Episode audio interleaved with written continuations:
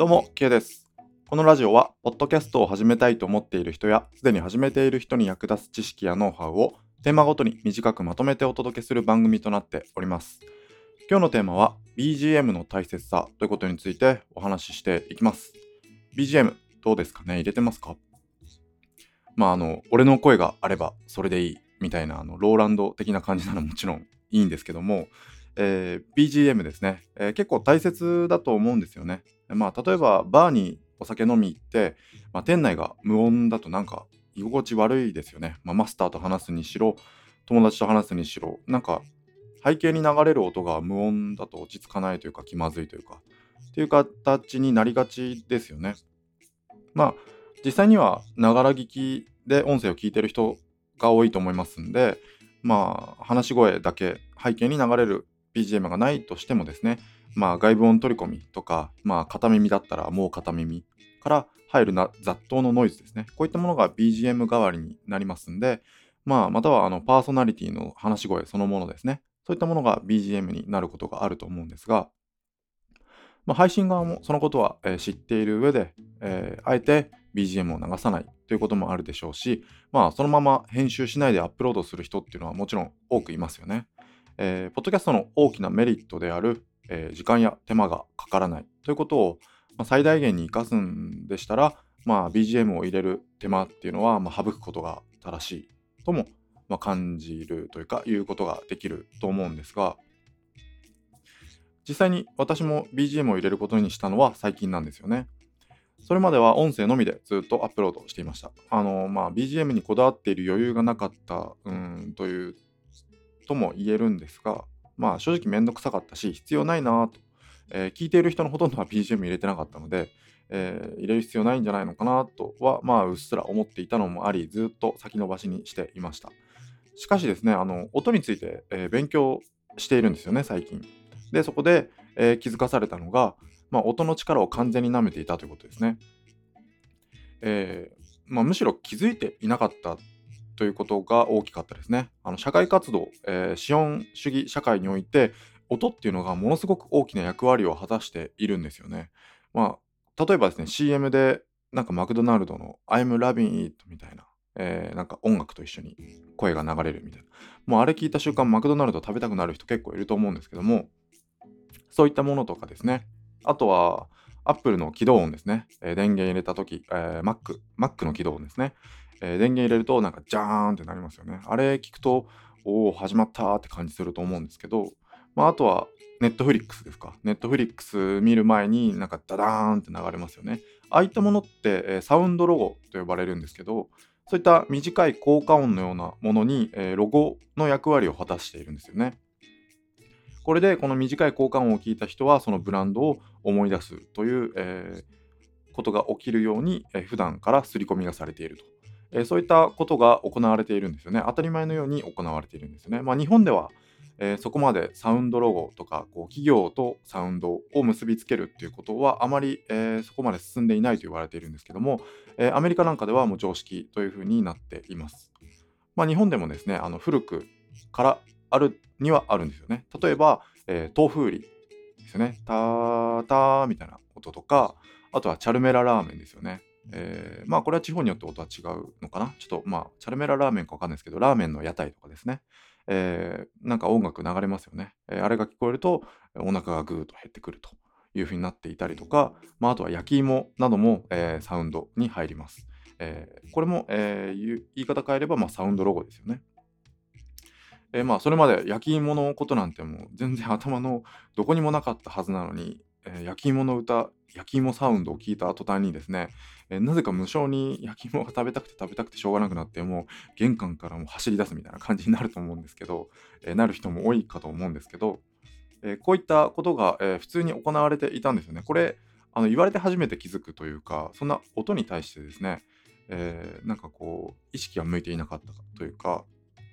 まあ勉強した本っていうのが3冊ありまして、まあ、サウンドパワー、サウンドビジネス、サウンドマーケティング、こういった、えー本を勉強しました。えーまあ、音とビジネスの関係について基本的には書かれている本でしたね。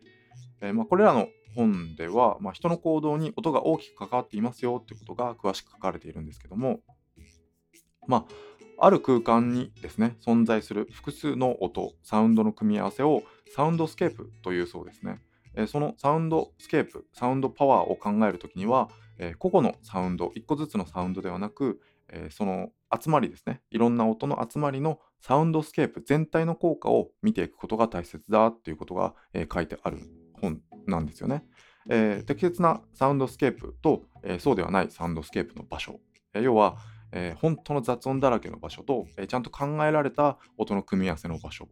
え、そういった、えまあ、雑音というかそうですね適当に例えば店主がロックが好きだからロックかかってるお店みたいなとこと、えちゃんとですねそのお店のコンセプトに合わせた、え適切な音楽を流しているお店、えこういったところで実験のアンケート実験とアンケートの結果があるんですよね。でその、え適切なサウンドスケープの場所では100人中35人が滞在時間が長くなり14人はより多くのものを購入するという実験を行った結果アンケートのえ結果が出たんですよね。これをポッドキャストでえ言い直すとですね完聴率って言って完全に超聞くですねえ完全に聞く確率の完聴率っていうのがあるんですけどポッドキャストで言うと、完聴率の向上、えー、番組詳細欄のクリック,、えー、クリック率上昇に当てはまるんじゃないのかなというふうに思いますね。えー、適切なサウンドスケープの場所では、100人中35人は滞在滞在時間が長くなり、14人はより多くのものを購入するという結果が出たので、まあ、これは普通に考えて、ポッドキャストに直すと、まあ、この数字がそのまま当てはまるかどうかはあれですけども、まあ、普通に考えて滞在時間が長くなるんじゃないのかなというふうに思いますね。で一方ですね、適切ではないサウンドスケープですね。まあ、無音の状態の、えー、調査結果がないので、まあ、ここでは無音は取り扱いませんが、えー、一方ですね、適切ではないサウンドスケープの場所では、100人中44人が離脱、38人が再訪しないだろうと言い、25人が人に勧めないと回答というふうになっていますね。えー、100人中44人が、えー、途中で離脱しちゃうんですよね。これあの買い物での実験結果なので、えー、ということですね。で、38人がもう二度とここの場所には来ないだろうと言い、えー、25人が人に勧めないというか、買い物の実験結果じゃないな。何かこういろいろな、いろいろなこう複合的な実験結果だとは思うんですけども、まあこれをですね、ポッドキャストに直すとですね、離脱率が増えて、二度と、えー、そのチャンネルに来ない人が増えると言い直すことができますね。はい、つまりですね、BGM や効果音が適切であれば、より最後まで聞いてくれる、えー、確率が高まり、適切でないと逆効果も甚だしいということが言えそうです。まあ、これは私は考えたんですけどね。えー、こういった実験結果をもとに私が考えた考えですと、BGM や効果音が、えー、そのチャンネルに合った雰囲気のものとか、適切なものであれば、より最後まで聞いてくれる確率は高まるんですけども、えー、そうではなくて、なんかこう、その人の好みの音楽とか、なんか好きだからとか、えー、今日はこういう気分だからみたいな感じで選んだ適切でない BGM の場合だと、えー、逆効果になってしまいますよということが言えそうですね。えー、まあ言われてみれば確かに心当たりがあると思います。私はもうもちろんあります。えー、いろんな人の、えー、ポッドキャストを聞くんですけども、えー、のっけから耳をこうつんざくような、なんかいきなりガシャーみたいな始まる BGM の人のポッドキャストっていうのはもうあの二度と聞きに行きませんし、えー、なんだか落ち着かないテンポの曲とかってありますよね。なんか、うん、なん、なんて言うんだろうな。落ち着かないっていうか、その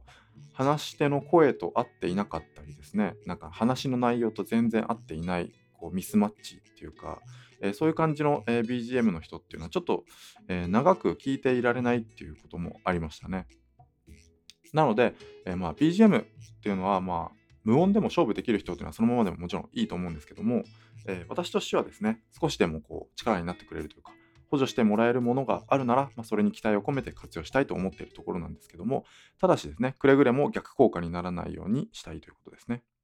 まあ、適切適切な BGM っていうのは、じゃあなんだって言われたら、まあ、一概にこれとは言えないんですけども、まあ、あのさっきの実験結果で言うと、まあ、あのゆっくりとした明るい曲調のものが、えー、客足がゆっくりになるので、えー、購入するものの量が増えたそうですね。スーパーなんかの実験結果では、まあ、あの店内に流れる BGM ですね。それがゆっくりとして、えー、なおかつ明るい曲調というものが、えー、お客さんがですね、あのせかせかならずに、えーじっくり物を見てくれて購入するものの量が増えたということらしいですね。まあ、これをポッドキャストに当てはめて、えー信じるか信じないかはあなた次第ですということです。はい、今日のお話はですね、BGM の大切さということについてお話ししました。はい、じゃあでは今日は以上にしたいと思います。ありがとうございました。